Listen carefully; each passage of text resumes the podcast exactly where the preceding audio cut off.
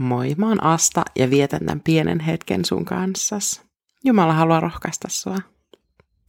Eräs duo lauloi aikanaan Eevan tyttärestä ja Aatamin pojasta. Näin jotenkin jysähti mun mieleen, kun mä kuuntelin heidän levyään autossa yhtenä päivänä. Eräitä mun lempiaiheita on puhua siitä, miten me ollaan Jumalan luomia ja miten hän on luonut sut ihmeellisesti. Ja sä olet ihme. Eevan ja Aatamin nimet toi todellisuuden ja konkretia mun mieleen.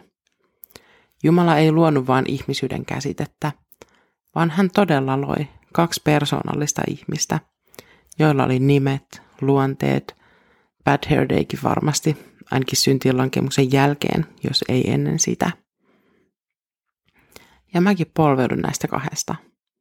Mä oon Eevan tytär aika monennessa polvessa perimäni mukaan, mutta mun syntinen luonto on peräisin esiäidiltä ihan suoraan. Eeva ja Aatami lankes syntiin, ja he sai siitä välittömän rangaistuksen. Heidät karkotettiin Jumalan yhteydestä, maa kirottiin. Jumala puki heidät nahkavaatteisiin ja lähetti matkaan pois paratiisista.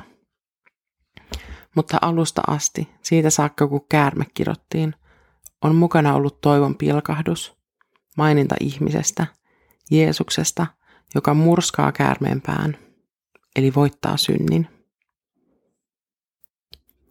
Eli vaikka Aatam ja Eeva lähti paratiisista, aika lohduton tulevaisuuden näky edessään, oli siellä toivon pilkahdus. Meidän on nyt paljon helpompi turvautua toivoon paluusta Jumalan yhteyteen, kun me voidaan raamatusta lukea jo ihan koko kertomus luomisesta ja lankeamuksesta loppuun asti.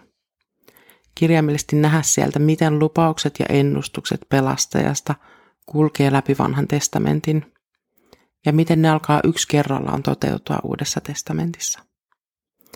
Eevan tytärten ja Aatamin poikien karkotusaika on päättynyt. Tie Jumalan luokse on jälleen auki. Paratiisin portti on raollaa. Jumala osoitti rakkautensa maailmalle antamalla ainoan poikansa, jottei kukaan häneen uskova tuhoudu, vaan saa ikuisen elämän. Johannes 3.16 UT 2020 käännöksen mukaan. Rukoillaan. Pyhä Jumala, sä tiesit jo luodessas Aatamin ja Eevan, että mitä tulisi käymään. Mutta sä rakastit heitä ja sä rakastat meitä niin paljon, että olit valmis käymään kaiken tämän läpi. Sä olit valmis antaa poikas Jeesuksen vaihtokaupassa meidän sijasta. Herätä usko jokaisen sydämessä, jotta tämä vaihtokauppa ei ollut turha. Amen. Kolme minuuttia rohkaisua podcast jää huomisen jakson jälkeen kesätauolle heinäkuuksi.